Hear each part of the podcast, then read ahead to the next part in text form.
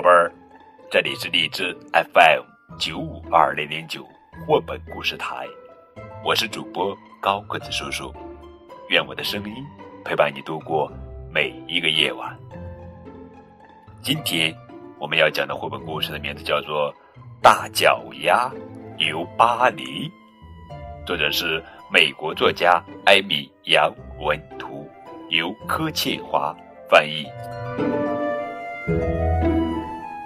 让我们打开绘本，全巴黎的人都在不停的谈论着一条大新闻：芭蕾舞蹈家贝琳达要来演出了。贝琳达要来啦！杂货店老板告诉穿粉红色衣服的女士：“贝琳达要来啦！”穿粉红色衣服的女士告诉她的朋友：“贝琳达要来啦！”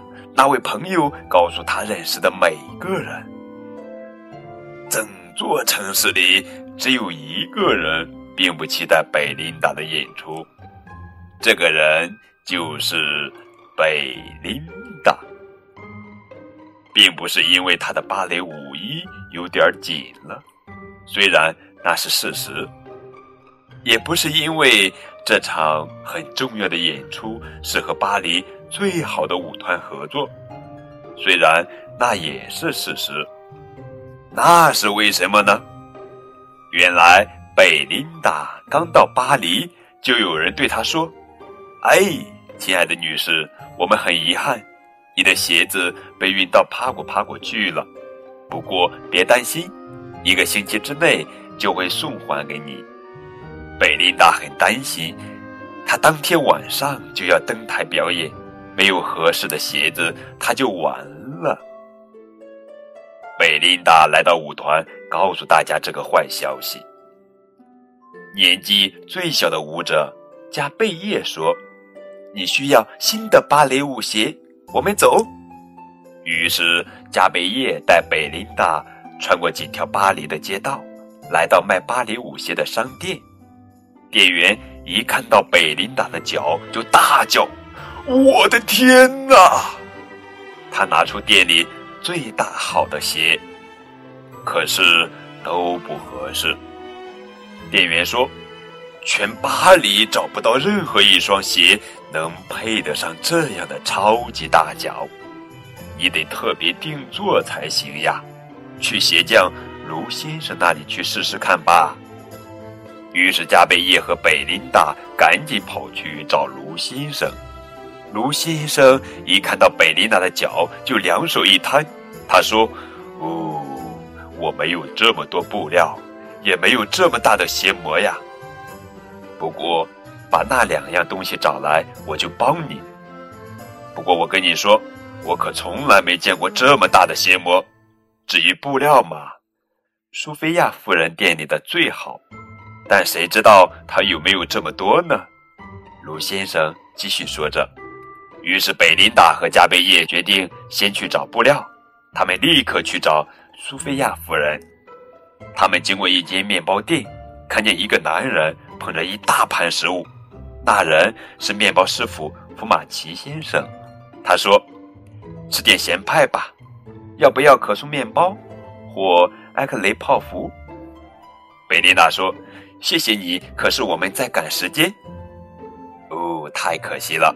福马奇先生难过的说：“一场预定的宴会刚刚取消，这些美味的食物全都要浪费了。”贝琳达和加贝叶来到苏菲亚夫人的店里，发现里面乱哄哄的。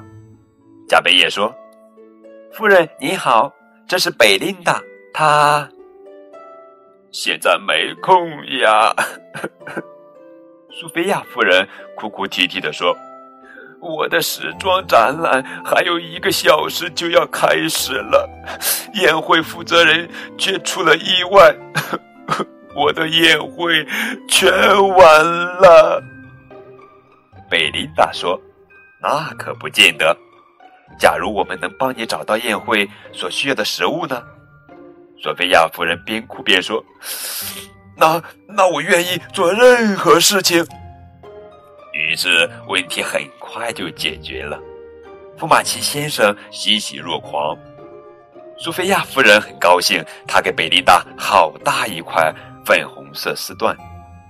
加贝叶说：“可是我们还需要先磨，距离演出时间只剩下几个小时了。”贝琳达努力的想了又想，突然她有了主意了。她拜托福马奇先生帮她一个忙，嗯，准确的说是帮两个忙。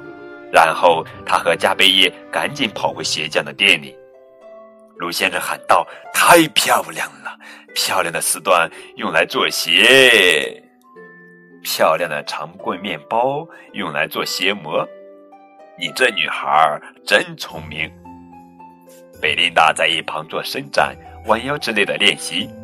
卢先生动起手来，量啊量，剪呀剪，缝呀缝，把有褶的地方塞紧。新鞋子非常完美。那天晚上，全巴黎的人都认为他们从来没有看过这么令人惊奇、赞叹的舞蹈演出。幸好有常规面包，尺寸、形状都合适。福马奇先生眉飞色舞，苏菲亚夫人也笑容满面地说：“幸好有粉红色丝缎，光鲜亮丽。”鞋匠洋洋得意地说。幸好有我的好手艺，给他一双最棒的鞋子。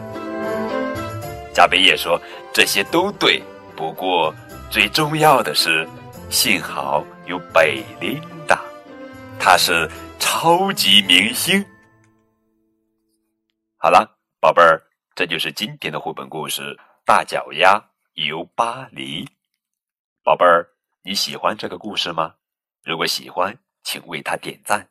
当然，更多互动可以添加高个子叔叔的微信账号。感谢你们的收听，再见。